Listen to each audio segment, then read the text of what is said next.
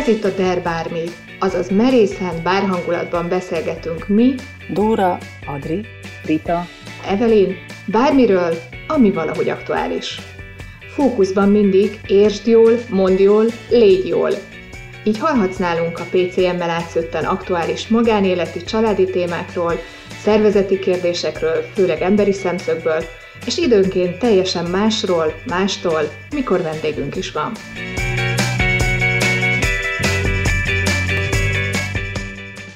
És akkor sok szeretettel köszöntök mindenkit így ezen a novemberi estén, akkor, amikor a stresszről fogunk beszélni vendégünkkel, Vég Józseffel, de hogy ez a DER másik, és hogy az elmúlt két hónapban nem volt ilyen eseményünk, ilyen alkalmunk, ezért egy pár gondolattal szeretnénk mi is elmondani nektek, hogy mi is ez, és ugyanakkor pedig bemutatkozni nektek nagyon-nagyon röviden, nem is húzva ezzel az időt. Szóval a Dermásik egy olyan esemény, amelyeket mi a márciusi időszakban az online térben hoztunk létre arra, hogy egy kicsit tudjunk kapcsolódni az emberekhez különböző témákban, olyanokban, amivel talán tudunk segíteni másoknak, vagy érdekesnek találhatják, és mindig vagy meghívott vendégekkel, vagy egy-egy témáról mi négyen szoktunk beszélgetni, mi négyen a Dare Communication csapata. És ha már így a Dare Communication csapata került szóba, akkor szeretném is kérni a kolléganőimet, a csajokat, hogy mutatkozzatok be így a mai résztvevőinknek is. Please, Dóri, kezd el szokásom. Igen, Igen szokásomhoz híven. Solymár Dóra vagyok, én vagyok a Déaderből, és egy, egy nagyon érdekes úton indultam el, közel 20 évet töltöttem a HR területen, egészen bent a HR legmélyebb ugyraiban. És van egy téma, ami nagyon közel áll hozzám, ez a folyamat kommunikációs modell, amivel mostanában ismerkedtem, tehát az elmúlt két évben ismerkedtem meg, és ez így beszippantott, és így lettem én a D a DER-ből. Sziasztok, akkor jöjjön az A, a DR-ből az Adri, Kis Adrián vagyok. Én vagyok a csapatnak a CSS tagja. Egy jó 25 évet töltöttem el a sales területén, és még mindig dolgozom ott is, de úgy döntöttem sok-sok tapasztalat után, amit én kaptam, engem tréningeltek, kulcsoltak, hogy keresek egy eszközt, és én magam is megtanulom. És hát az eszköz is, meg a csapat is meg lett nagyon szerencsésen egy időben. A DER csapata és a PCM, úgyhogy átálltam a másik oldalra, és most én szeretnék nagyon sok jó szélszest képezni majd. Sziasztok, engem Horváth Vitának hívnak. Én 26 év korporét szolgálat után, amit végig HR-en toltam, én azt gondoltam, hogy most már nem kevés céggel szeretnék sokat dolgozni, hanem sok céggel szeretnék együtt dolgozni. Ami engem inspirál, az az üzlet, tehát az a, az a szent háromság, ami az üzlet, az emberek és a vezetők, és hogy hogy lehet egy olyan szim, szimbiózis, vagy egy olyan jó együttműködést hozni, amiben mind a három jól tudja érezni magát, és hogy hát nekem nagyon közeli tapasztalatom volt a stresszel, ilyen kórház közeli, Úgyhogy én arról egész sokat tudok beszélni, illetve átérezni, hogy akár vezetőként, amiben, lét, amely, amely létben mondjuk több mint 20 évet töltöttem, mennyire tudsz felelősséggel lenni, és kell, hogy legyél másokért. Úgyhogy nekem ez az inspiráció itt. Sziasztok, én pedig Tóth Diana Evelin vagyok. A csapatban az E, mint Evelin, erre maradt helyem, mert Dóri elfoglalta a D betűt, de egyébként is nagyon sokan Evelinnek ismertek, sokan pedig Diának hívtok. Én 18. éve dolgozom trénerként, fejlesztőként, coachként, és a stresszel kapcsolatban nekem az volt a, a saját megélésem jó pár évvel ezelőtt, hogy stressz, hát az meg mi, nekem olyan nincs. Aztán volt egy nagyon-nagyon kedves pszichológus ismerősöm, aki megmutatta nekem, hogy de, igenis, hogy van és létezik, és akkor kezdtem el én is foglalkozni ezzel a témával, és stresszkezelő tréningeket is tartottam, már nem egyet, nem kettőt, de így a PCM által egy újfajta dimenzió is nyílt a stresszkezelésben, és a PCM által egy újfajta dimenzió az én életemben, hiszen elkezdtem csapatban dolgozni a deres lányokkal, és hát ennek eredményeként láthatjátok a mai alkalmunkat is. Na de nem húzom tovább az időt, szeretném átadni a szót, vagy át is adom a szót Dórának és Józsefnek, a ma esti vendégünknek. Igen, a mai témánk, hogy túlszai vagyunk el stresszünknek, és a vendégünk Vég József, Józsi, és Józsi, szeretnélek megkérni, hogy röviden mutatkozz be, kérlek így a hallgatóságnak. Egész röviden Józsi vagyok. Igen. Ennyi, és okay. beszélgettünk, most volt egy kis beszélgetésünk ugye az Oké, okay, figyeljetek ide, én, én is szoktam megfogalmazni, hogy traktoros kelfajzott és pszichológus lett. Egyébként a börtönéletben kezdtem, hát először nem, de aztán börtön, utána pedig a rendőrség, e, és hát most a saját cégemen keresztül dolgozok, ennyit talán röviden. Ja, és akkor még valamit hadd tegyek hozzá, hogy igazából kutatjuk a stressz, az extrém stressz kutatjuk. Most már a harmadik kutatáson vagyunk, túl is a negyediket most tervezzük, csak még pénzt kell pályázni rá.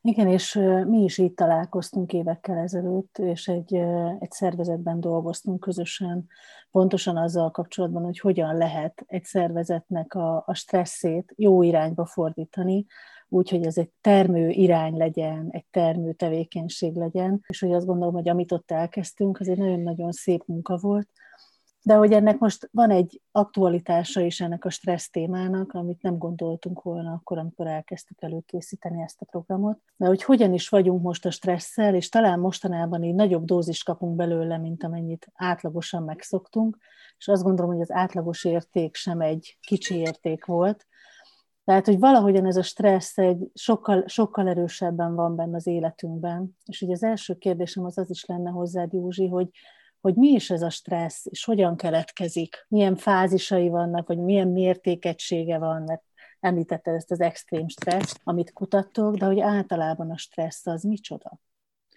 Ugye a stressznek az a küldetése, hogy meg tudjunk küzdeni az élettel, és az életbe tudjunk maradni.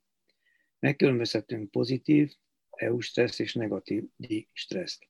A D stressz az általában rombolja a megküzdő képességünket, hihetetlen mértékben egyébként a EU-s teszt pedig képes javítani a megküzdő képességünket. Ahhoz képest, amit gondolnánk, hogy mire tudunk fizikailag, milyen teljesen képesek, ahhoz képest többre vagyunk képesek. Tehát van a negatív és a pozitív stressz. De egyébként kezdjük máson egy kicsit a megengedhető, oké? Okay? Uh-huh. Kérdés mindenkinek, nem, nem fogják megválaszolni, csak mégis ilyen költő kérdésként, hogy vajon van-e eleve elrendelt értelmezése valamely élethelyzetnek, vagy annak mindig én adok értelmet? Ugye a választ azt szokták mondani a tréning előtt, hogy amikor bemennek a tréning hogy azért volt már a pulzusuk 120-140, mert az ismeretlen okozott stresszt. Na kérdezem, akkor erre a válasz az, rendben van, csukjátok be szemeiteket, képzeltek azt az ismeretlent, ami stresszt okoz. De csukják. Hát olyan nincs. Illetve van, elképzeltem a jövőt így, úgy, ilyen rossznak, amolyan rossznak ezért a szólásmondás így hangzik, ne fesd az ördögöt a falra, mert megjelenik.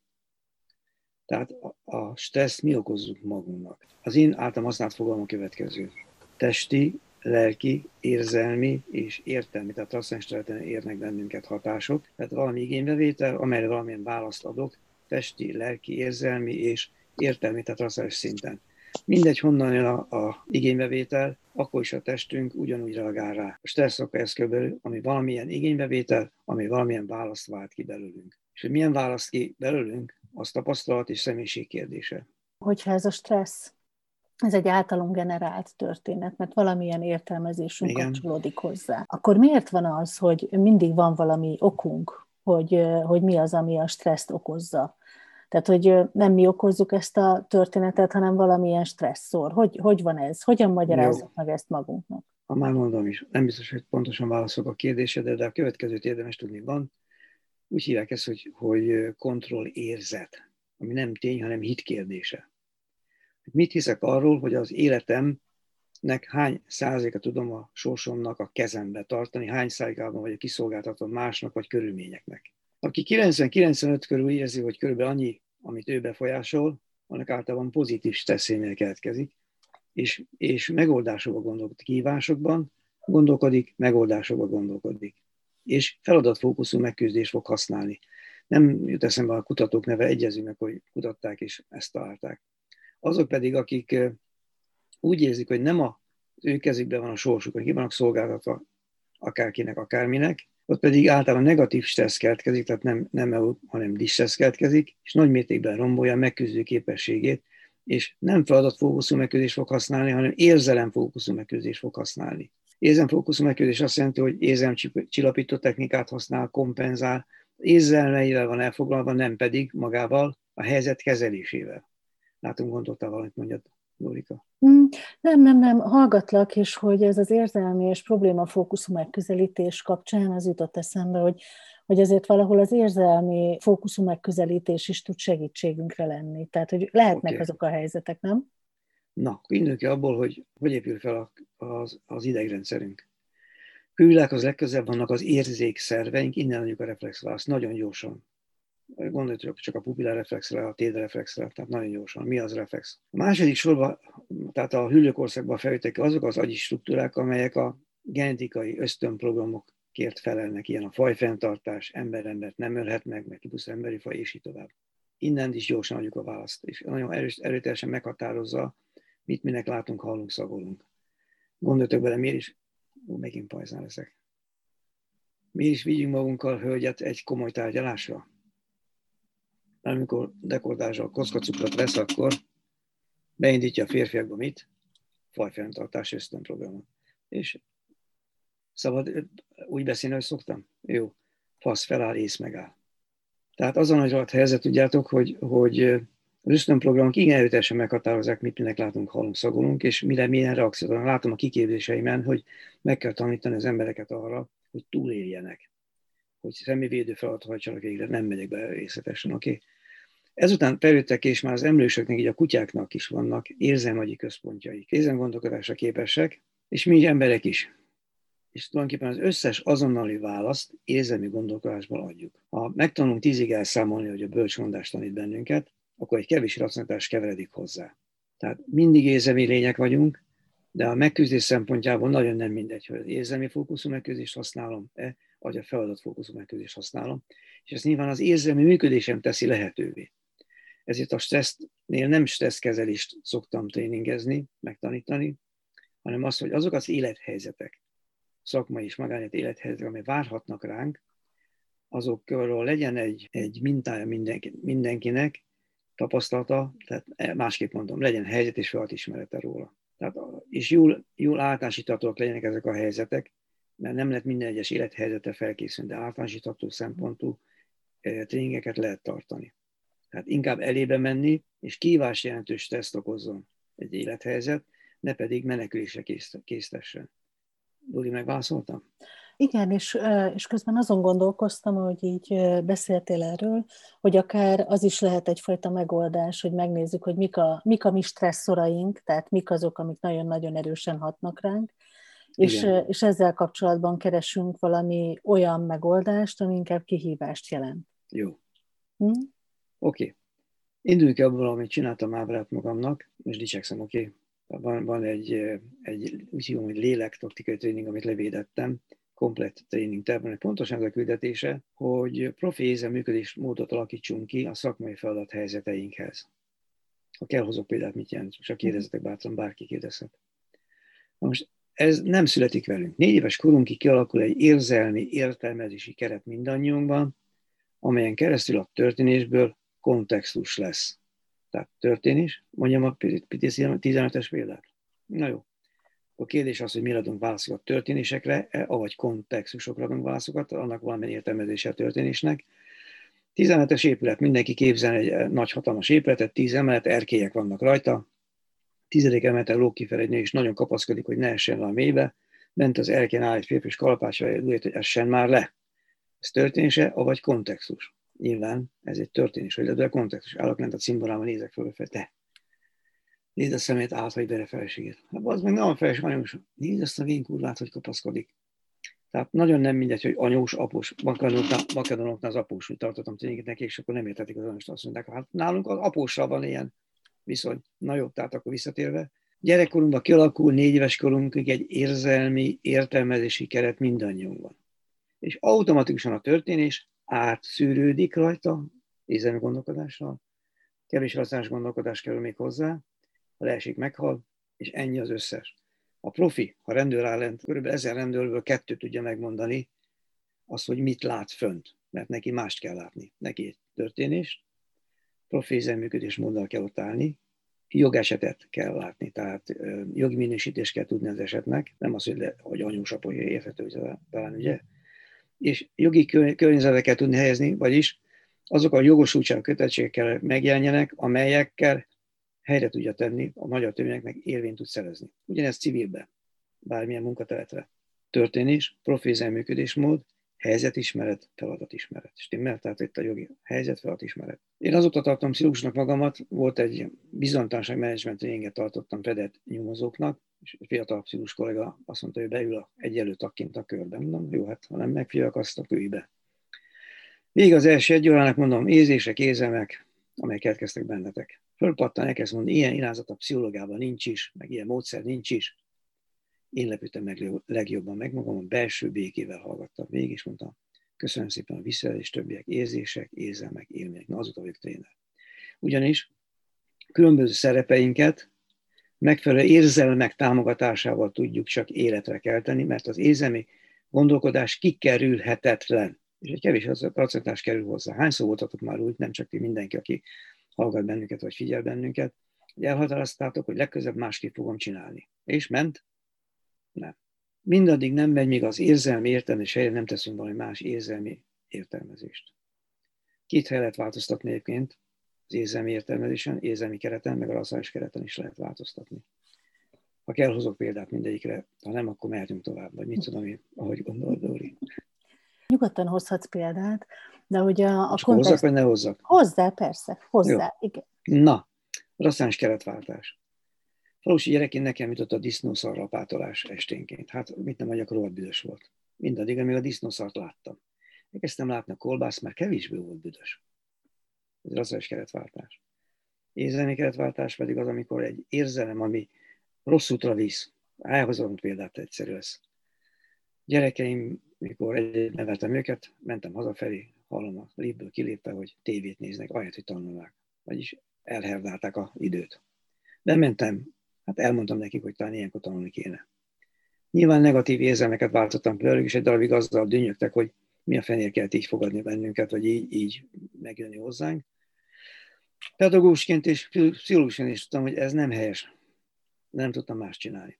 Mindaddig még nem tanultam NLP-t, és ugye minden magunkon keresztül tanulunk meg, és pont ezt választottam magam meg, ezt, hogy akkor hogy lehet változtatni, és akkor az a pillanat, amikor kéne az új, más típusú érzés, nem mondom az egész gyakorlatot, hogy kell csinálni, ott egy olyan érzelmet hívtam meg, ami azt mondja, hogy kedves, aranyos, bájosak ezek a gyerekek, stimmel?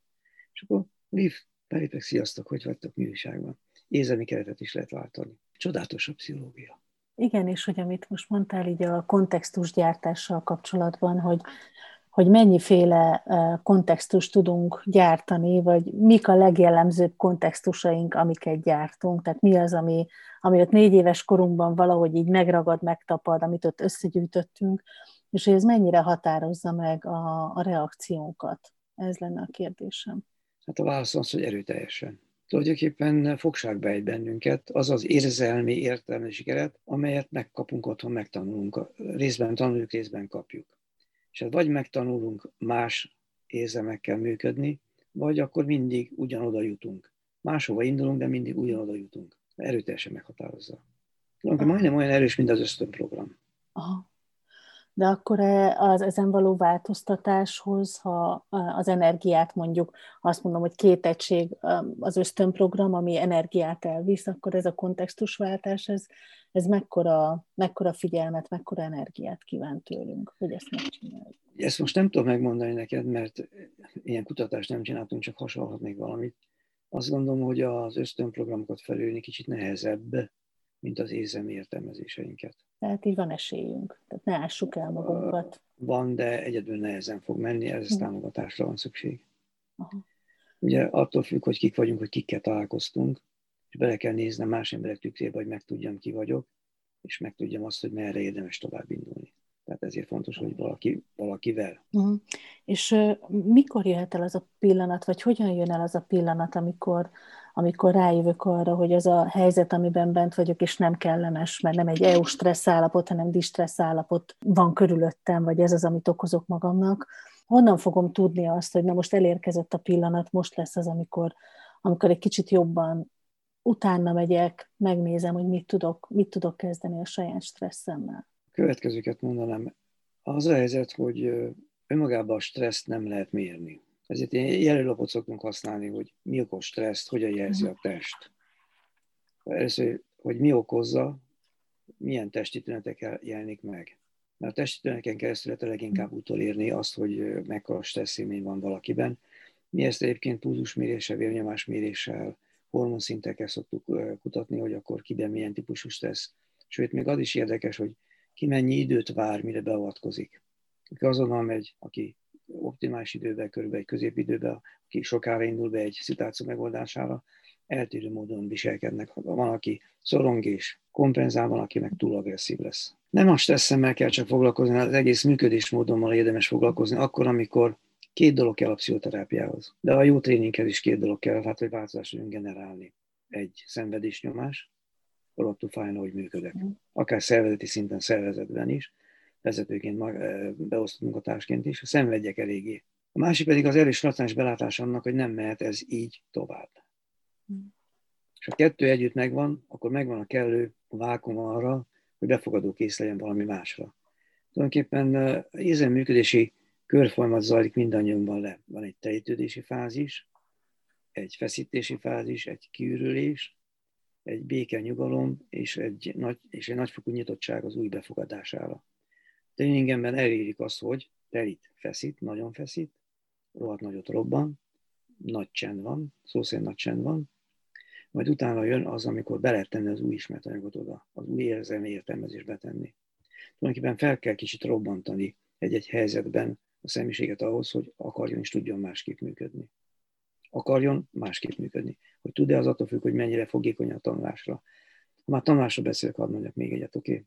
A tanulási folyamat mélységét, tehát mennyire jól tudunk tanulni, vagy mennyire jó egy tréning, azt a tréninget kísérő érzelmek erősége határozza meg pozitív érzelmi közeget kell teremteni, mert akkor a, na, kicsit másképp. Amikor szembesülök valamivel, hogy valami nem úgy működik, ahogy kell, egy darabig tiltakozok. Azonban, amikor már ki tudom nevetni, mosolyogni a korábbi önmagamat, akkor azt jelenti, hogy elfogadtam a korábbi működésmódomat, és kiszállok hogy valami mást fogadjak be. Ezért kell a humorizálás is, hogy hadd tudja nevetni azon, hogy de hülye voltam, de barom voltam, és így tovább. És akkor utána már nyitva áll arra, hogy befogadjon valami mást, amíg csak szomorú, meg dühös, a dű, az, dű ad energiát egyébként a változáshoz, de akkor el kell hogy dühös legyen. Szomorúság nem ad semmi az energiát, csak a halálhoz. Tehát ezért kell érni, hogy dühös legyen, fel kell robbantani, dű, harag, és akkor utána lehet neki menni és változtatni. Így most korrekt a válaszom. Köszönöm, és hogy amit így ezt hozzá tudok fűzni, hogy akkor, amikor elkezdtünk dolgozni azon a tréningfejlesztési megközelítésen, amit amit korábban hárman dolgoztunk ki, Magyaros Viktor és, és Kovács Gyurival együtt. Ott ugye arra jöttünk rá, hogy hogyan lehet örömöt csinálni, generálni, már úgy várni, akik jönnek hozzánk, hogy egy jóféle örömmel legyenek. Mert mhm. hogyha jóféle örömmel vannak, akkor könnyebben kapcsolódnak egymáshoz, tehát egyszerűen elkezdenek kíváncsiak lenni egymásra is és hogy valahogy itt találtuk meg azt, hogy, hogy mitől lehetett a, a fejlesztéseknek a hatékonyságát így nagyon jóféle módon megcsinálni, mm-hmm. hogy nagyon sok minden maradt meg. Tehát, hogy ez a tanulási folyamat, ez egyszerűen így beégtek azok a mondatok, és nem csak mondatok égtek be, hanem aztán cselekvés is lett belőle. És, és ez nagyon érdekes, amit mondasz. Hát az is fontos, hogy, hogy megfelelő pozitív közegbe történjen az új ismeretbetétele, másrészt hitelesnek kell lennie magának a trénernek, és hát nagyon hülye hangzik, de nem tudok más mondani, szoktak mondani, kell, hogy legyen egyfajta pozitív kisugárzása. Volt olyan coaching, amikor azt mondta, a Lacinak hívták egyébként, de nem tudom, sem milyen Laci, Laci. Józsi, gyere be, be hozzám egy fél órára, nem hogy beszélgessünk, csak ülj be hozzá. Hm? Beültem. Négy szót váltottam, azt mondja, szépen, most már mehetsz. De az emberek feltődött, Nyilván ennek van előzménye is, tehát amit ilyenkor nem tudatosan elvív korábbi élményeket, közös élményeket, és aztán ennek kapcsán pedig fellazul, kicsit megtisztul a gondolkodása. Igen, mert mintha kivennénk a stresszt, vagy a megfelelést, vagy a, az ismeretlen helyzetet. Tehát, hogy így, hogy mennyire, mennyire hát tudsz magad igen. magad lenni egy helyzetben. Olyan, olyan stresszolokat mondtam, elég erős stresszolok. Ilyen az ismeretlenség, a bizonytalanság, a várakozási készületi feszültség, a váratlan esemény, tehát ezek, ezek mind, igen, a megfelelési kényszert nem mondtam, az is nagyon erős stresszor tud lenni. Vagy hát az izoláció az a másik, ami, ami talán most így, így erősebben jelent meg az elmúlt időszakban, vagy hogy túl sok, vagy túl kevés információt kapunk, tehát ezek is mind, Az izoláció azért veszélyes egyébként, különösen az extrovertált típusú személyeknek, személyiségeknek, mert hogy a szeparátság, az egyedüllét, a magány megéléseinek az ingerülete a fizikai fájdalom agyi központba fut be, és fizikai fájdalmat vált ki. Ezért érdemes megtanulni társas helyzetben létezni, ölelni. Az ölelés például oxitocin termel, tehát a szerelemhormon termel, az, a hála az dopamin és szerotonin termel, a dopamin a vágyhormon, szerotonin a, az antidepresszáns hatású, tehát van egy sor olyan dolog, amelyel önmagunk is képesek vagyunk gyógyszer hatékonyságú terápiát csinálni egymásnak. Engem, ahol szoktam dolgozni, ott ölegetősnek is hívnak, mert Józsi, gyere, ölej meg, is megölelem. Mert neki is jól esik, nekem is jól esik. Ezért mondom, a világ legönzőbb embere én vagyok. Megölek valakit, magamat is, meg, magamat is megöleltet. És hogy nagyon érdekes, hogy a, a folyamat kommunikációs modellel való megismerkedésemben például az nagyon-nagyon sokat segített, hogy és van olyan, aki meg egyedül nagyon jól van. Hmm. Tehát, hogy pont abban töltődik föl, és ez nem az introverzió vagy extroverzió, hanem, hanem az, hogy neki az egyedüllét az, ami energiával tölti fel. Mert hogy amikor nagyon sok interakcióban van, az leszívja az energiáját. Hát nem vagyok egyforma, egyformák az én időt illetően, hogy mennyi időt kell eltöltenünk magunkkal egyedül. Van, akinek órákat, van, akinek fél órát, egy nap, tehát naponta megfelelő mennyiségű időt kell együtt eltölteni, de aki tökre egyedül van, az nem normális. Hát, aki hosszú életen keresztül, vagy napokon keresztül egyedül van, ott valami gáznak kell lenni. Hmm. Ezért elég sokan jelezték vissza, hogy, hogy jó volt ez a kis lecsendesedés az elmúlt időszakban. Tehát, hogy volt jó volt egy kicsit befele figyelni, jó volt egy kicsit magunkra figyelni, kicsit több időt tölteni, és volt a, volt a másik véglet, aki meg nem volt jól abban, hogy, hogy csak ilyen minimál kapcsolódási lehetősége volt ahhoz képest, ami, ami neki mondjuk a napi, napi szükséglete lenne. Az a helyzet, hogy ez a helyzet az, a, amikor vissza kell venni a társas kapcsolatokból a mozgástérből és így tovább, az növeli a stressz élményt. Nem tudom a szerző nevét, bocsássatok meg, de egy vállás 300 pontot valaki összegyűjt egy évben, azoknak 83 vagy 80 százaléka betegszik meg súlyosan egy éven belül. Egy vállás 100 pont, egy békés 80 pont. Egy munkahelyváltás vagy munkakörülményváltás 60 pont. Egy gyermekvállás 30-40 pont. Tehát csak a pozitív életeseményekből is összejön 300 pont vagy 200 pont, aminél 60 valány százaléka annak az esély, hogy megbetegszik valaki. Tehát ezért érdemes jó beszélgetni magunkkal, pozitívan gondolkodni, és keresni a szépet a jót, és hálát mondani, mert a hála például dopamint és szerotonin termel. Tehát a, én nem vagyok vallásos, de nagyon jó az a valaki napközben is keresi. Én adok ilyen, ilyen munkát a klienseknek, hogy akkor estére gyűjtsd össze, miért tudsz hálás lenni, és írd le. Önmagában az, hogy keresi, hogy miért tud hálát érezni, is termel a dopamint meg a szerotonint. Az, hogy keresi, hogy, hogy mi a pozitív visszajelzést kinek adhat, pozitív visszajelzést ki dicsérhet meg miért, az pedig a bal prefrontális kortexet intenzívebben használja, pozitív lesz a szemléletmódja, és szintén megváltozik a látásmódja, érzelmi működésmódja. Nem fog annyira szorongani, sőt, lehet, hogy kevésbé, nem, hogy kevésbé, nem. Hát egyáltalán szorongani nem, mert nincs, hogy valakinek szorongna, de sokkal kevésbé fog szorongani, mint az, mint az aki ezt a jobb prefrontális kortexet használja, ami negatív szemléletmódért felel. És akkor ezért kell érdemes, érdemes például naponta megkeresni azt, hogy kit miért dicsérhetünk meg, és ki is mondani szép vagy, ügyes vagy, köszönöm szépen a munkát. Én, én ha megyek bevásárolni, akkor bevásároltam, köszönöm szépen a munkát. Débe ebédet átveszem a konyhán, köszi, jól esett. Vagy találkoztam ma éppen, a srácok hoztak a tréningre egy kis szervizt, és akkor mondtam a szakácsnak, hogy köszönöm szépen, hogy hoztad, Lacikám, és, és vagy egy új srác nálatok, ott volt a srác, nagyon ügyes, nagyon jó kedvű, nagyon jó esik vele dumálni. És akkor azt mondta, hogy köszönöm, Laci, mondta, köszönöm, köszönöm Józsi, jó eset, amit mondtál, ritkán kapjuk meg ezt. Boldog munkáj, pont attól boldog munkáj egyébként, hogy ilyen visszaeseket adnak a vezetők a munkatársaiknak. Ne térjünk el témát, csak nem, nem, nem csak az, az jutott eszembe, hogy amikor készültünk erre a beszélgetésre, hogy akkor így én láttam ezt a folyamatot így, így végig ahogy így egészen a belépéstől, egészen végig a, az étkezőig, vagy a kantinig. Vagy uh-huh. annak is, aki most. Ja, tényleg. Igen, tehát, hogy így, ezt abszolút meg tudom erősíteni. Amiről beszéltél, hogy ez a, ez a hüllő agy, az érzelmi agy, meg a racionális agy, ez hogyan, milyen, milyen struktúrában van, és hogy az érzelmi agy az nem, nem kikerülhető tényező, tehát racionalitással nem tudunk so, nagyon sok mindent megoldani, konkrétan elég nehezen tudunk igazából bármit is megoldani.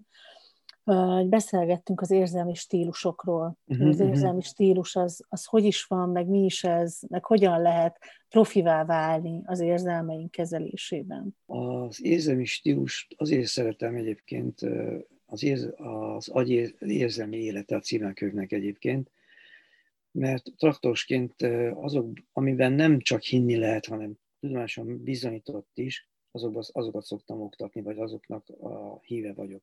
És itt agyistruktákhoz köthető bizonyos működésmódok. Többek között ilyen a szemléletmód, az előbb már említettem, pozitív vagy negatív a szemléletmód. Mindenki írjon tíz állítást magáról, az vagyok aki. És aki azt írja magáról, hogy okos vagyok, ügyes vagyok, annak pozitív szemléletmódja is, maga színvonal az önelfogadása. Ki azt írja, hogy azt mondják rólam, okos vagyok, pozitív szemléletmódja, de az önelfogadásával van egy kis gond. Azt mondják, nem vagyok buta, az pedig már negatív szemléletmód. Oké, tehát el lehet dönteni tizáltásból, hogy kinek milyen a szemléletmódja.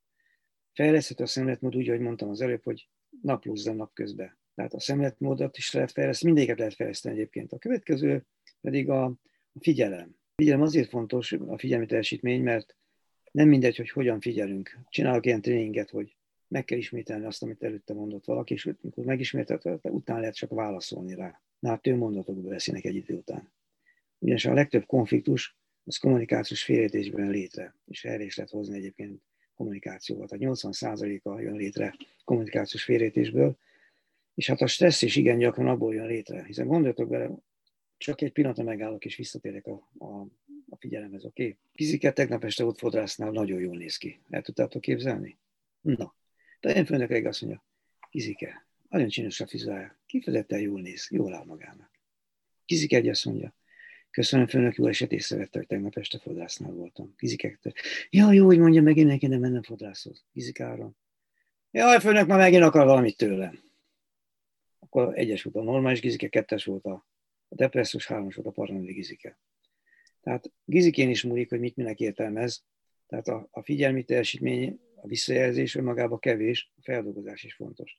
Azért mondtam ezt egyébként, azt a példát, mert annyit favorizálok, az a nyitott, ítéletektől mentes figyelem, amikor nem vételezek elő semmit. Hat hívjan Károly ez segítség pillanatra, oké? Okay?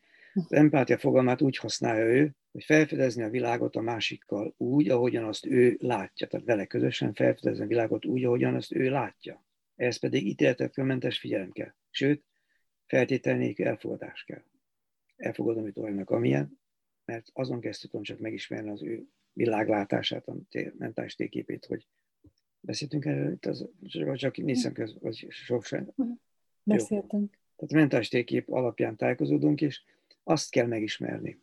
Figyelmi teljesítmény nagyon nagy mértékben meghatározza, gondolja be Aspergeres gyerekre, vagy a figyelmezavaros gyerekekre, felnőttekre is.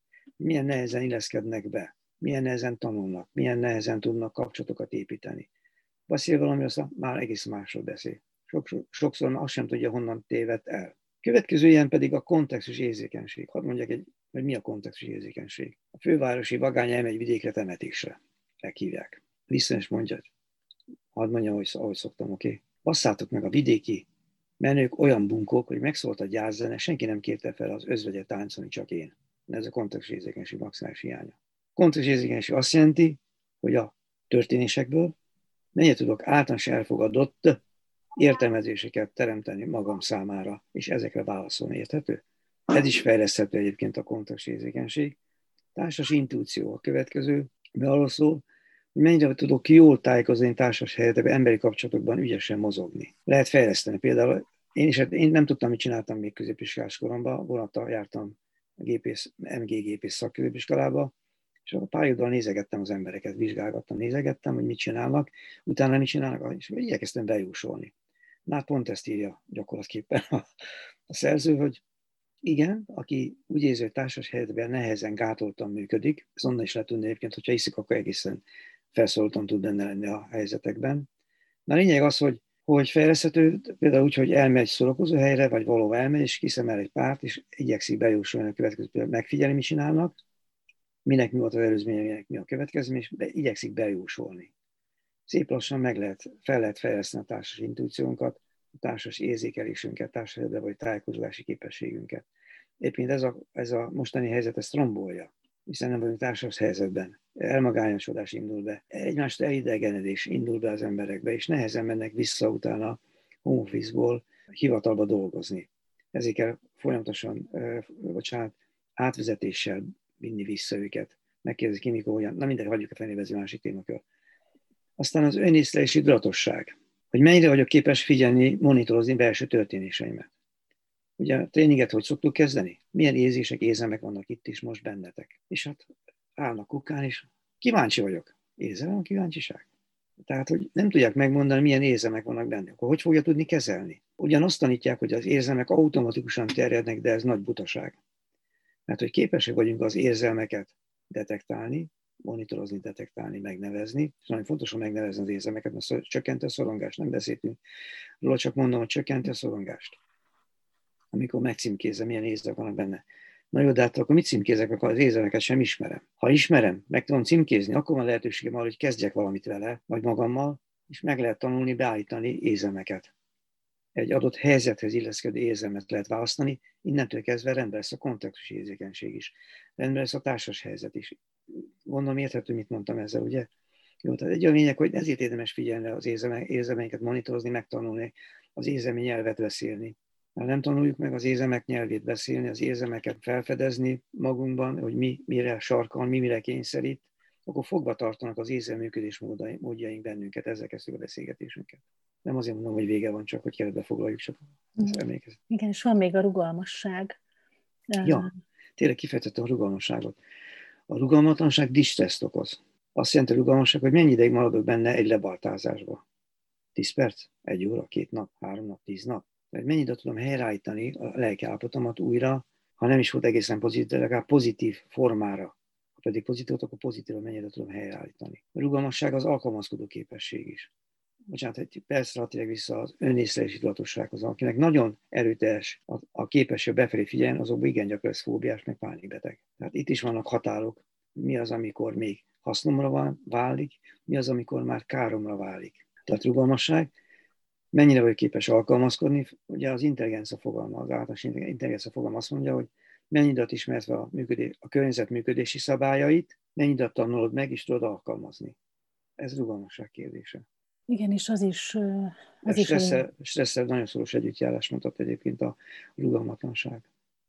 Igen, és ez a rugalmasság, rugalmatlanság, eh, ahogy így beszéltél róla, mert hogy az a, az a fajta képesség, hogy nekem van egy saját érzelmi készletem, és hogy mennyire vagyok képes kapcsolódni mások érzelmi készletéhez. És hogy ebben mennyire gyorsan tudok váltani, vagy mennyire gyorsan tudom, uh, tudom magamat olyan jó állapotba hozni, hogy legyen elég energiám odafigyelni, észrevenni, kontextust a helyén kezelni.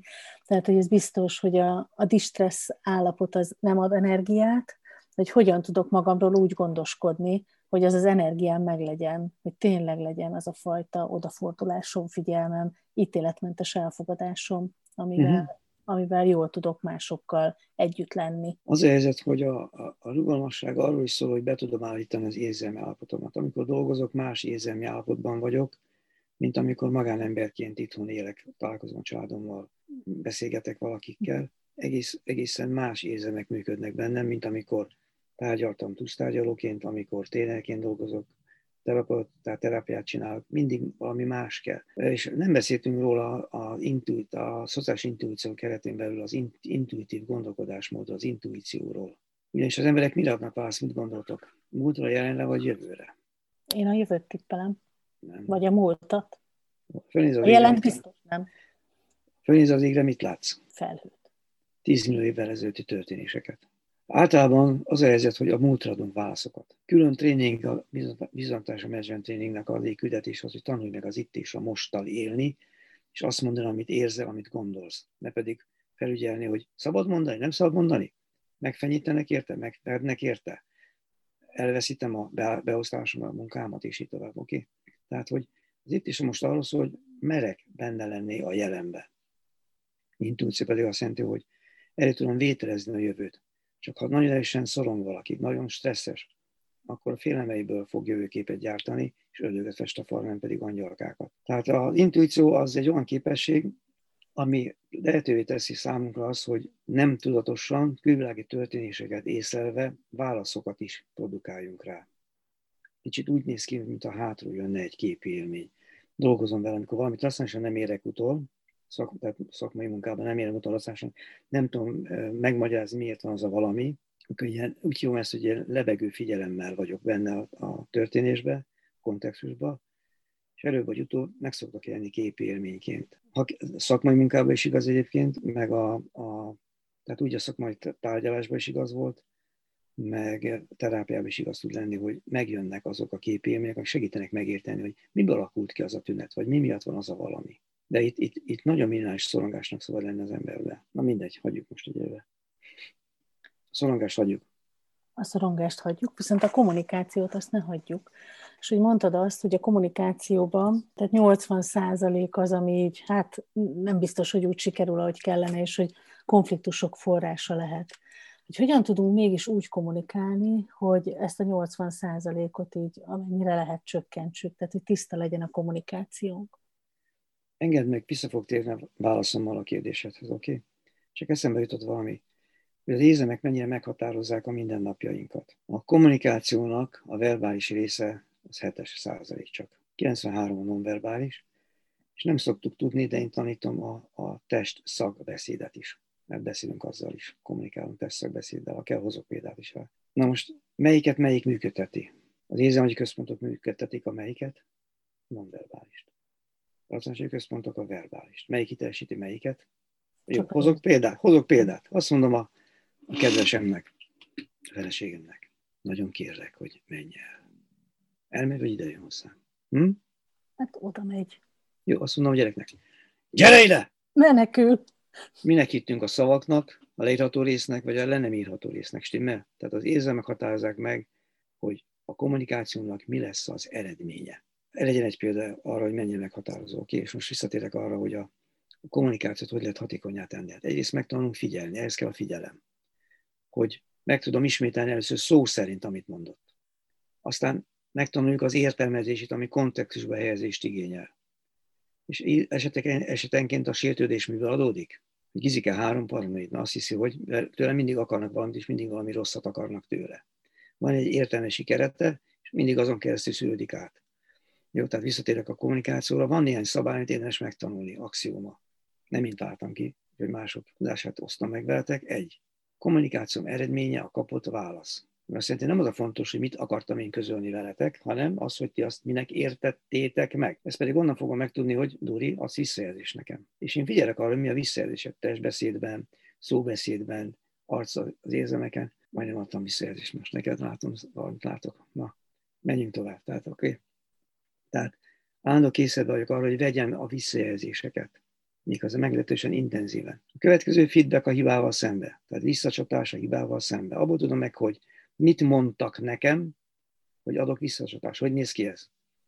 Most megbántottál azzal, amit mondtál. Miért teszem ezt a, miért adom ezt a visszajelzést? Tehát azért adok visszajelzést, hogy érzelmileg mit jelentett, és milyen kontextusban helyeződött nálam automatikusan a, az, amit kaptam üzenetet, hogy helyrehozhassa, vagy azt mondja, igen, meg akartalak bántani azt mondja, nem, bocs, nem akartalak megbántani.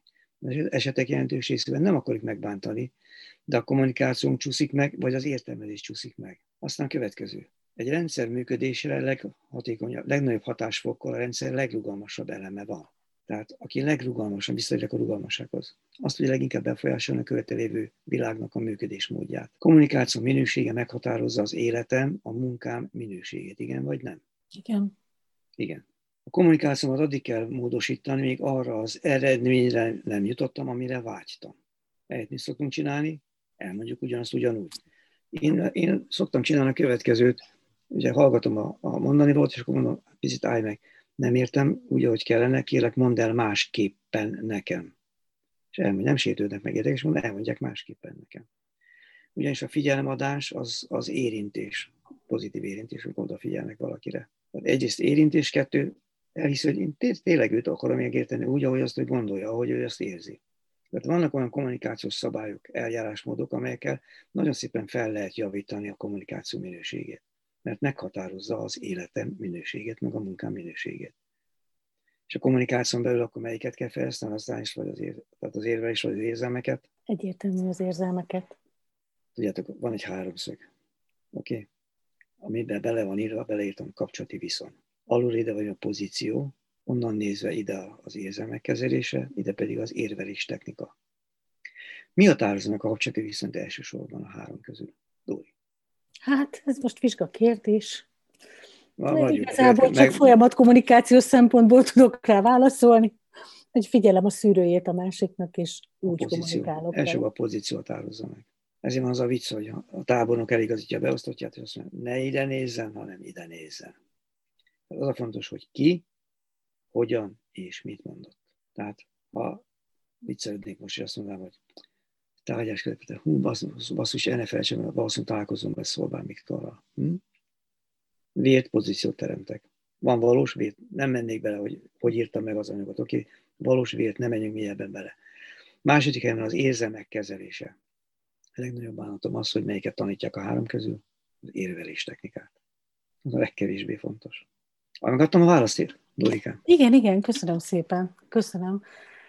És hogy, és hogy beszéltünk így a mentális térképről, meg hogy mi az, ami, mi az, ami a mentális térképünkön van, és, és akár úgy is kommunikálhatunk, hogy nem figyelünk oda a másik mentális térképére, vagy nem, nem helyezkedünk bele eléggé erősen, és ez akár válságokhoz is vezethet, vagy olyan élethelyzetekhez, amikből így nagyon-nagyon nehezen keveredünk ki. És mondtad a beszélgetés elején, hogy a pozitív helyzetek is tudnak stresszt okozni, akkor a kevésbé jó helyzetek ugye, még nagyobb stresszt okozhatnak. De Hadd mondjak egy a... példát. Uh-huh. Hadd mondjak példát, jó? Az értelmezés. Ugye stresszt négy dolog okozza. Maga a helyzet, maga a történés a helyzet, annak észlelése, értelmezése és a testünk reakciója. E négy közül melyikekre vagyok hatás, melyiket tudok hatást gyakorolni? Vagy melyikre nem? Hát a helyzetre nem tudok hatást helyzetre gyakorolni. nem, de az összes többére igen. Pedig melyiket akarjuk megváltoztatni? Lesz-e átszervezés, vagy nem lesz átszervezés, melyiket akarjuk megváltoztatni? Az, hogy mit jelentsen számunkra, vagy hogy ne legyen átszervezés. Hm? Ne legyen átszervezés. Hm. Mindent elkövetnek a beosztott munkatársak, a vezetők, a középvezetők, hogy lehetőleg ne legyen átszervezés.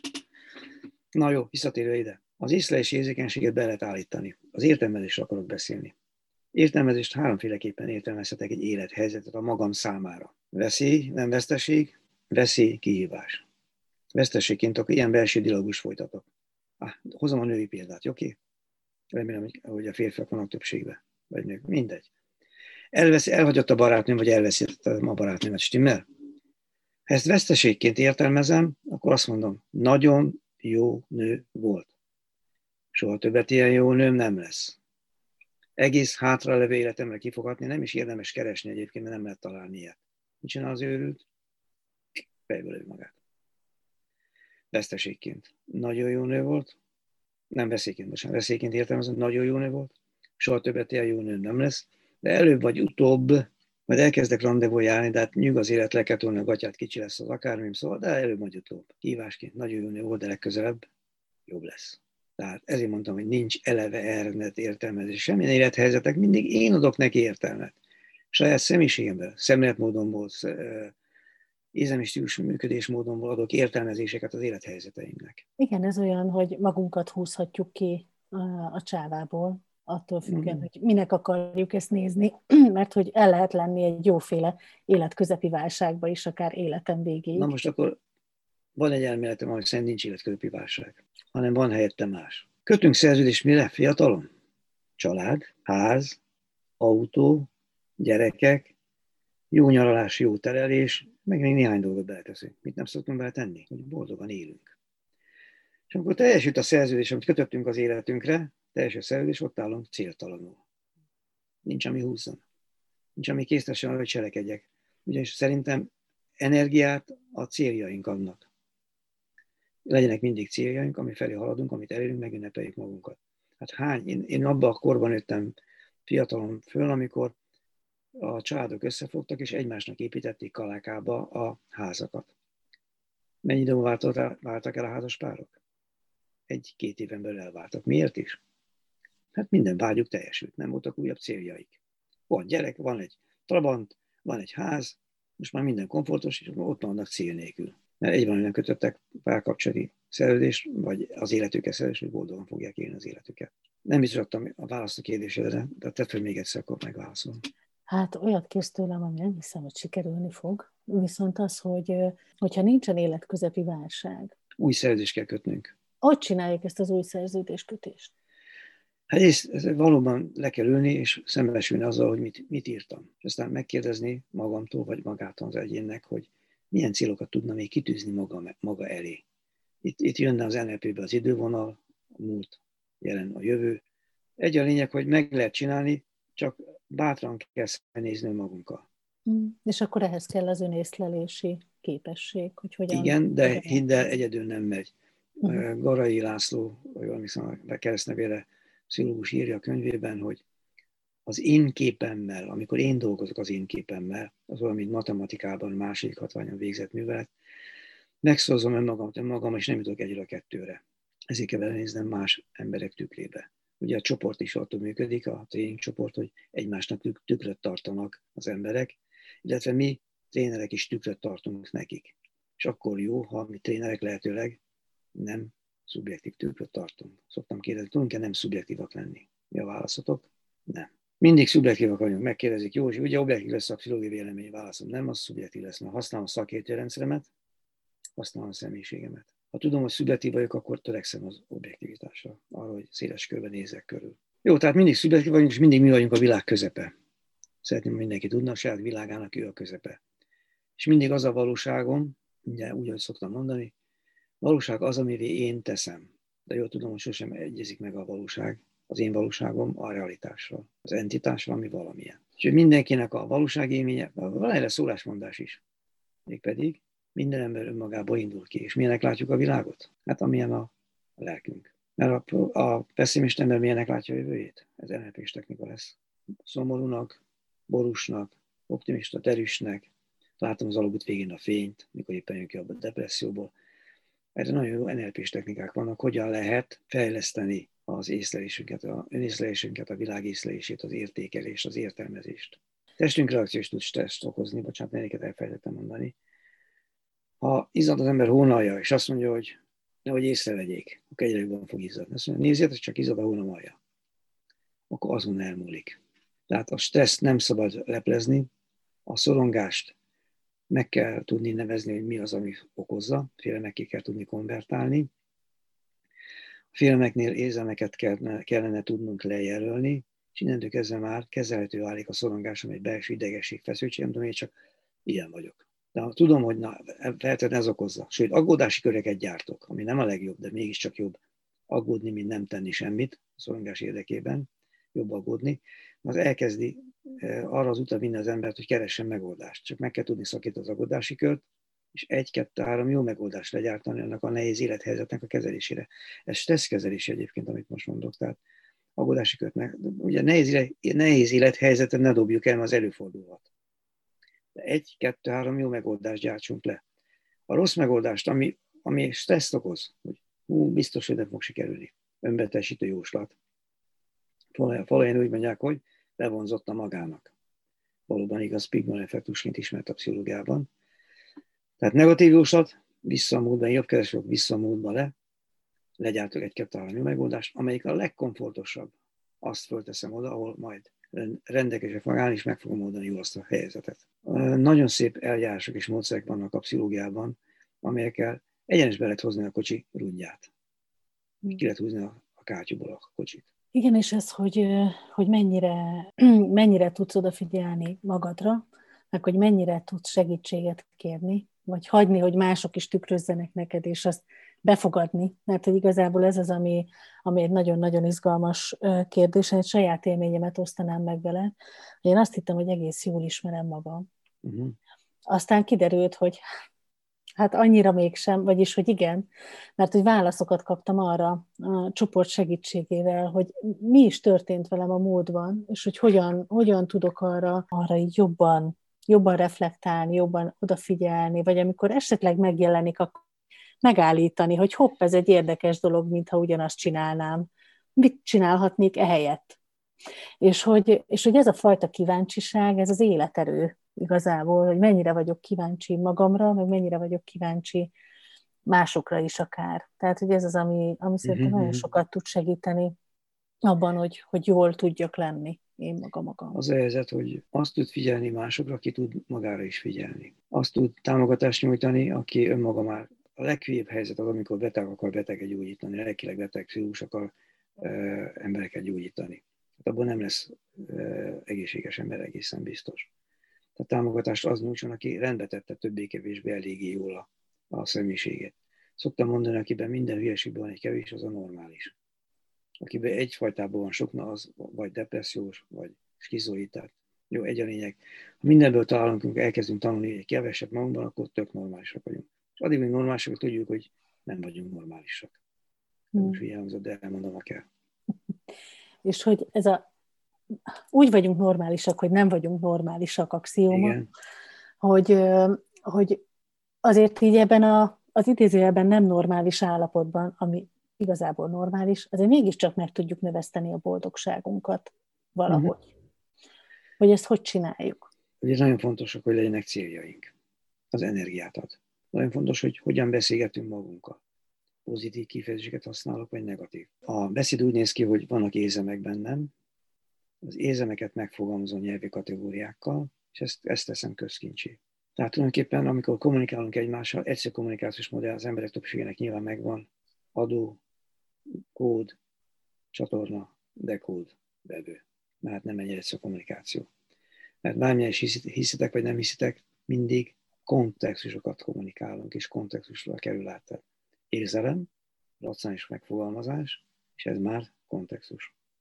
Ezt beteszem a csatornába, ott jel plusz zaj jön ki a másik végén, az kivált egy érzelmet a vevőben, lassan elkezdi megmagyarázni, biztos meg akart bántani, azért mondta ezt a hülyeséget. Ez egy kontextus lesz. Ez a kontextus egy újabb érzelmet fog produkálni benne, létrehozni, megfogalmaz érzelmet használsan, elküldi a csatornába. Érthető? Ezért annyira félreérthető a kommunikáció, mert nem, nem, nem nyelvű kategóriákat kommunikálunk csak, hanem érzelmeket kommunikálunk. Jelentős részben érzelmi értelmezéseket kommunikálunk a csatornán keresztül. És akkor mi a boldogság útja, ha Igen, is, bo- is nem tudunk kommunikálni egymással, tehát hogy ezt nem fogjuk megúszni, de okay. hogy, hogy hogy tudjuk ezt mégis úgy csinálni, hogy jól is érezzük magunkat. Oké, okay. persze megvan ennek a munkamódja egyébként. Egyrészt napközben gyűjtsük össze, mi az, ami, ami tetszett, ami rácsodálkoztunk, ami pozitív volt számunkra. Akkor már ezt a agyféltekének ezt a részét használjuk, és elkezd egyre intenzívebben működni, egyre kevésbé tud működni a másik oldal. Gyűjtsük össze, miért tudunk este hálát érezni. Szoktam mondani, a következőt csinált. Este lefekvés elalvás előtt. Mi az, amit jól tettem aznap, legközebb ugyanígy jól. Mi az, ami helyett mit, hogyan fogok másképp csinálni, és miért tudok hálát érezni. És napközben gyűjtsem, hogy miért tudok hálát érezni, mert ugye dopamin és szerotonin termel, és van néhány antidepresszáns pont, erre két hatóanyagra épül. Ugye a dopamin az a vágyhormon szerotonin az antidepresszáns hatású, illetve a depressziót az alacsony szerotonin szint okozza, tehát képes vagyok befolyásolni. Ha hálát tudtam érezni, jól fogok aludni. Az alvásnak nagyon fontos küldetése van, mert hogy rendbe teszi a napi konfliktusainkat, gondolatainkat, sőt a tanulás elmélyítés és alvás államban történik. A mondtam, konfliktus feldolgozás és állammunkában történik? Mindegy, ha nem, akkor most mondom.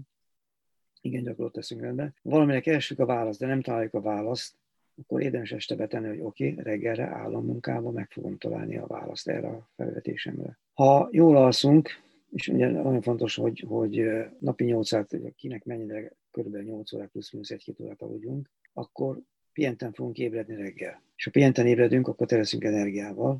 Persze este még elmondjuk azt, hogy nem, hadd mondjam, hogy szoktam, oké? Okay? Fáradt vagyok, igazálításra kezd, kell kezdeni a szuggeszió, önszuggesziót. Fáradt vagyok, ezért könnyedén el fogok aludni, kellemes álmi lesznek, pihentett álmi lesznek, reggel pihenten 6 órakor ébredek, tereszek energiával jó hangulata, egész napom jól fog telni, energiával terítetten, jó hangulatban, pozitív szemetmóddal, amit akarok, azokat teszek be másnapra. Ezek önbetesítő jóslatok. Mert az emberek mit csinálnak? Ú, megint nem fogok tudni elaludni. Megint szalálmaim lesznek. Megint ez lesz, az lesz, az lesz. Persze, bekövetkezik. Sőt, szépen nevezzük most mondjak még egyet akkor. Gondolj bele a munkahelyjel, mit csinálunk? Ú, basszus, holnap XY-nak kell beszélnünk. Mekkora szarság mekkora szívás. És akkor persze mire készül a szívásra, mit fog látni? Én látom a, a tréningeimből. Szívás lesz belőle. Akkor is szívás lesz, ha nem volt szívás. Na, másképp mondom. Nem tudom, érthető vagy nem? Abszolút. Megváltozik a percepció. Ugye az ézemek úgy terelgetik a száraz józan racionalitást, hogy a jólét, a biztonság, a túlélés szempontjából legkedvezőbb döntéseket hozzuk. Hát ott tartottunk, hogy hála, hála tudunk érezni, aggódási kört meg tudtuk szakítani, tudunk cselekvési programot gyártani magunknak, mit, hogyan fogunk megcsinálni, és döntéseket merünk hozni. Ugye az emberek egy jelentős része hibátlan döntést akar hozni. Vagy amiben én szoktam találkozni például az, hogy, hogy azért nem hoz döntést, mert úgy érzi, hogy elveszítte a szabadságát. Elköteleződik egy út mellett. De a büdös nem tudja meg, hogy az út jó lett volna, vagy nem, ha nem megy végig rajta. Vagy rálép, és félúton megáll, visszafordul, vagy egy másikra lép rá. Jó, egy olyan lényeg, hogy a szabadságunkat nem veszítjük. Pont szabadságunkat nyerünk azáltal, megtanuljuk a normák közötti életmódot, azok biztosítják, hogy a céljaink vannak, célba is érjünk.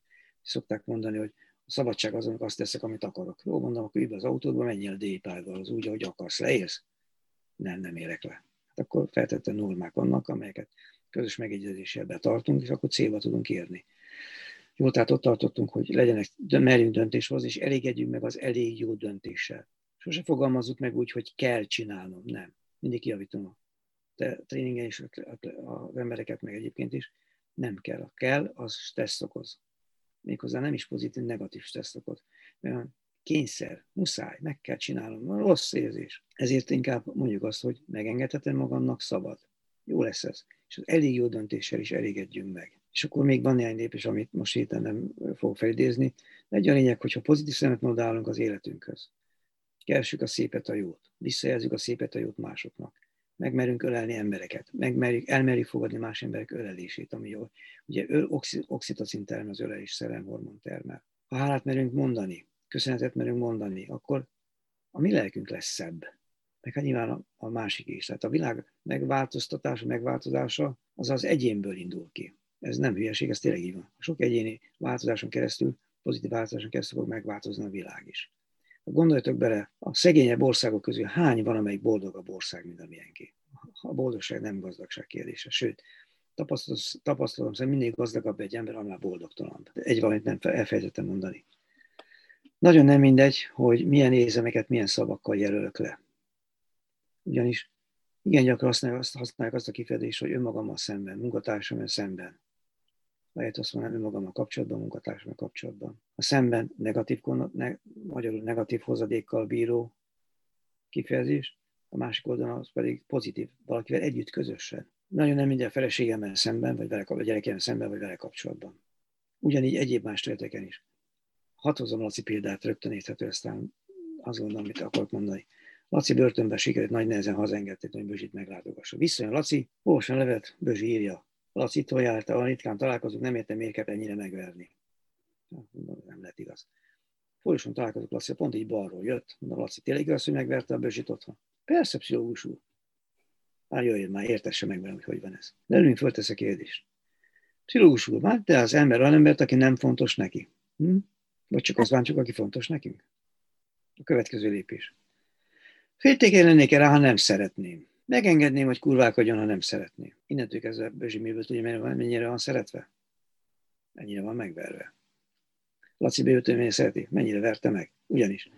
Ha csak az bántjuk, aki fontos, akkor a körség egyébként, aki fontos nekünk, azt szeretjük. Általában nem bántjuk az embereket, és aki fontos nekünk, azt szeretjük. Akit szeretünk, abban bízunk. Azt feltétlenül elfogadjuk. És nem vagyunk féltékenyek rá. Stimmt? Az, ezt úgy hívják egyébként, hogy játszma. TL foglalkozik a játszmelmélettel. És bizony nagyon sok játszmát játszunk az életünkben, elmondom őszintén, valami 46 éves koromban határoztam el, miután már profi voltam játék, játszmákban, magánéletben, büdös életben többet nem fogok játszmázni. Az itt és a most adok választ, őszintén nyíltan beszélek arról, amiről szó van. Mert akkor lehet kapok őszintén nyílt, akkor kapok választ arra, amit felvetettem, különben helyette mellette helyettesítéseket fogok kapni. Ruben típusú játszma. Az én korosztályom ismer azt a szólásmondást, négy lebaszás felér egy dicsérettel. Kizika abból tudja meg, hogy még fontos, hogy nem rúgták ki a munkájára. Ez egy csomó galátságot kell elkövetnie, hogy, hogy még mindig meg tudja, hogy elég fontos, és még mindig kell a munkájának. Végén csak kirúgják egyébként. De fenntartatja azt a hiedelmek meggyőzését, hogy én milyen kevés vagyok, milyen hülye vagyok, mások milyen uralkodok, milyen dominánsak, és így tovább. És ez négy éves korunk kialakul. Hiszen mit tanulunk otthon szüli házba? A főnök csak milyen lehet? Hülye. Hát szerintem ez egy nagyon jó végszó ahhoz, hogy így lekerekítsük azokat a gondolatokat, amelyeket ma kaptunk. Egy dolog szerintem biztos, hogy nagyon sok mindenért lehetünk hálások így a mai nap során a gondolataikból, úgyhogy ezt köszönjük is. De hogy közben azért néhány kérdés érkezett itt a résztvevőinktől, és biztatom őket, hogy még nyugodtan dobjátok be a chat felületbe. De Vivien kérdezte először, hogy hogyan hat most ez a jelen helyzetben, hogy kevesebb az interakciónk, és nem jut annyi ölelés. Ugye beszéltünk erről, hogy most nincs annyi oxitocin, meg, meg, meg nincs annyi interakció.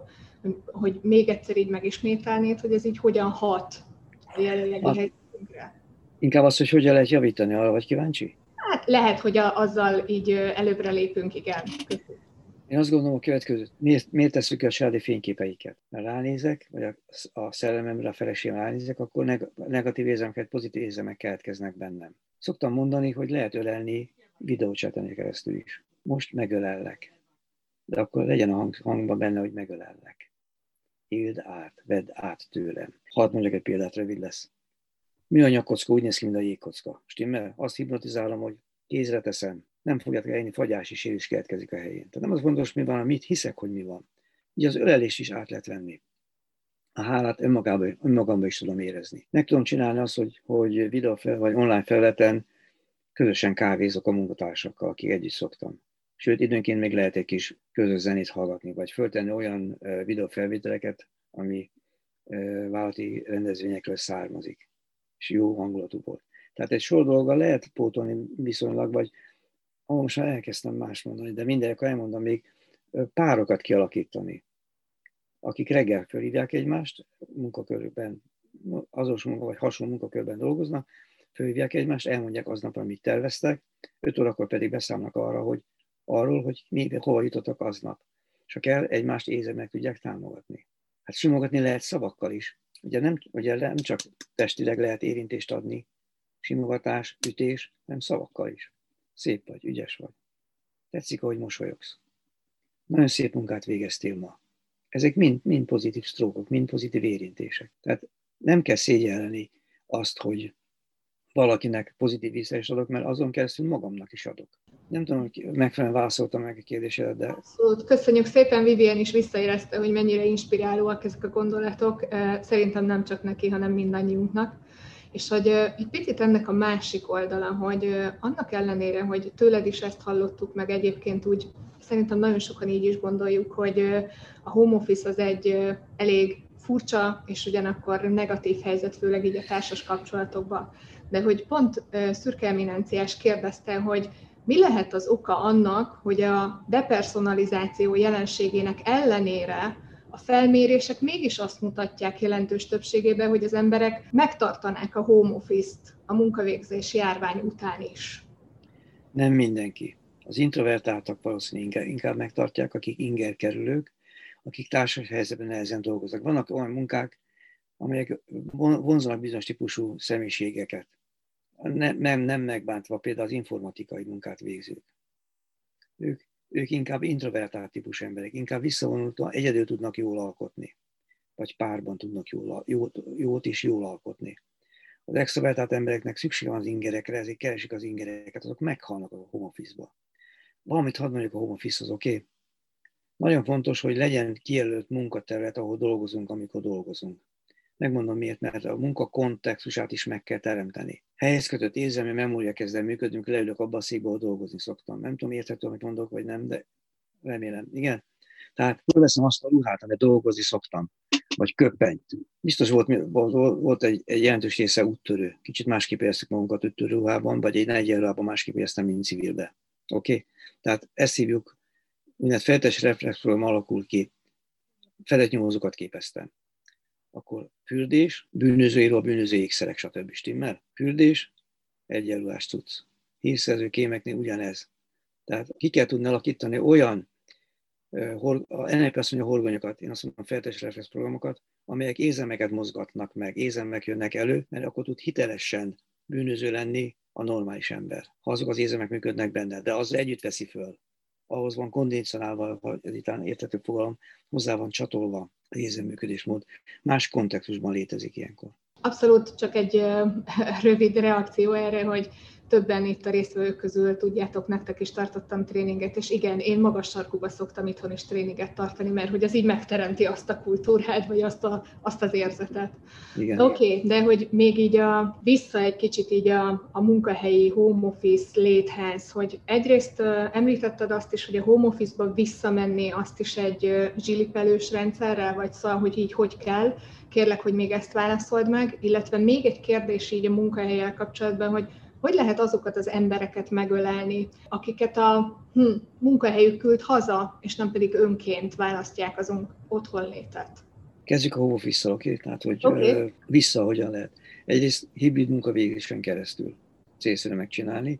Kettő, nagyon erőteljesen elő kell készíteni a, a no, nem beszéltünk róla, mindegy. Tehát kell csinálni, egy, a válság elején, vagy a krízis elején kell csinálni négy csoportot. Egy, akik a halaszthatatlan intézkedések meghozzák a kármentésre, az azonnali válaszokat megadják, azonnal létrejön velük párhuzamosan egy másik csoport, akik eh, csinálják a tervezett válságkezelést, akik a vissza, normális életet való visszavezetést csinálják, és kell egy negyedik csoport, aki egy időben jön itt négy csoport, negyedik csoport, amelyik pedig átfogja mindegyik munkáját, a kommunikációt csinálja, és gyűjti a tanulási folyamathoz szükséges információkat. Hogy a következőre már felkészülten tudjanak megérkezni, belemenni egy ilyen szituációba. Itt a tervezett vissza, visszavezetésnél nagyon fontos, hogy egyrészt megkérdezni a dolgozókat. Ki, mikor, hogyan tudja megoldani, mert kialakul egy új rend, egy új életvezetés. Konfliktba menni stressz, jelentős részben negatív stressz, és stressz, home visszajönni, megint stressz. A legmagasabb stresszor egyébként az ember életben a társas helyzetben megbívott harc a pozíciómért, a, a státuszomért. És ezt nap mint nap meg kell vívni, hogyha visszamegyek emberek közé. Kevésbé kell megvívni, ha távolról dolgozom, és csak a munkát küldöm be. Tehát akkor egyrészt, hogy ki mikor, hogyan tudja megoldani azt, hogy visszamenjen, ki az, aki, aki hamarabb menne vissza, ki az, aki később menne vissza, és addig is hibrid munkavégzést engedélyezni, itt lehetővé tenni. És nagyon fontos lenne itt, hogy a home office-hoz megfelelő támogatást kéne nyújtani a munkahelyeknek jogi és nem jogi anyagi támogatást is. Mert ugye ez egy munkavégzés, és kifelel azért, ha balesetet szenved munkavégzés közben otthon. Na mindegy, egy jogi nem, nem vagyok jogász, csak felvetettem most hirtelen. Jó, tehát egy a lényeg, jelentős részben rábízni a dolgozókra, mikor hogyan tudnak visszamenni. Ki kell jelölni két embert, akik szakemberek, cégen belül, és értik azokat a biztonsági rendszabályokat is el tudják magyarázni, amiket bevezetnek, hogy biztonságban érezik magukat a munkahelyen. Egyrészt ki kell dolgozni azokat az egészségbiztonsági rendszabályokat, amelyek mentén eh, vissza lehet vezetni őket a munkahelyre. Kell legalább két embernek lenni, akit telefonon fel lehet hívni, SMS-ben lehet, bármilyen módon lehet vele kapcsolatba lépni, és megadják a tuti frankó választ, mert szakemberi annak a területnek, hogy hogyan és mikor lehet visszamenni, és mi vár rájuk. Szuper, köszönjük szépen, bízunk benne, hogy sok vezetőhöz elér ez az információ, mert hogy sajnos azt tapasztaljuk, hogy nagyon nem így működik. Oké, okay, na és akkor még egyszer felteszem azt a kérdést, amit így összevontam a másikkal nem túl szerencsés módon, de szóval, hogy a kérdés így hangzott, hogy hogyan lehet virtuálisan megölelni azokat az embereket, akiket a munkahelyük küldött haza, és nem önként választották az otthonlétet. Erre van a kérdés, kérdés feltevője tisztázza, kérem azt, hogy hogy, hogy, hogy értsem azt, hogy küldték haza. Gyuri, szerintem gyere be nyugodtan hanggal, az úgy egyszerűbb lesz most már. A kérdést akar megválaszolni, nem azt az olvasatot, amit én készítettem belőle. Ezt gondolatolvasásnak hívják.